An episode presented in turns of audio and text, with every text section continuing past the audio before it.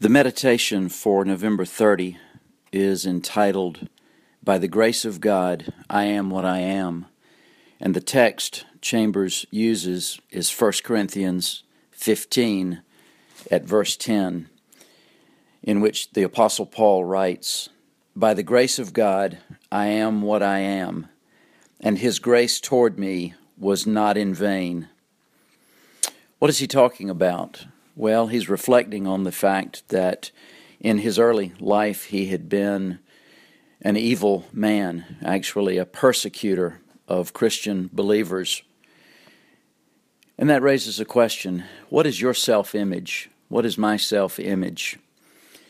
Do I think of myself, first of all, as Paul did, as a recipient of grace? Grace is God's unmerited favor which he pours out upon all who look to him in faith. And therefore, because of his grace, each of us can say, I am a child of God, trusting my Heavenly Father, precious in his sight. Chambers writes, We say things like, Oh, I shouldn't claim to be sanctified. I'm not a saint.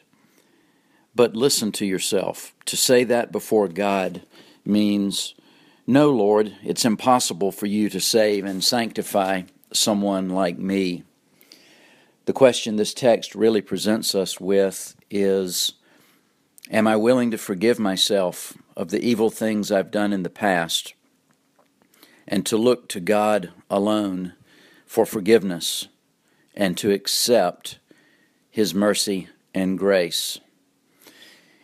When we do that, we can say with sincerity and with freedom in Christ, as the Apostle Paul said, I am what I am. That means I'm content with my life's circumstances, my race, my sex, my age, my physical makeup, and above all things, my trust daily is in my Creator.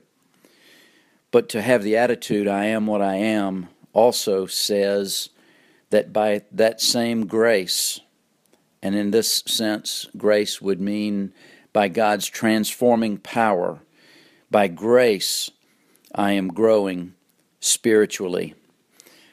May God give us His grace this day, indeed, that we might say, I am what I am by the grace of God.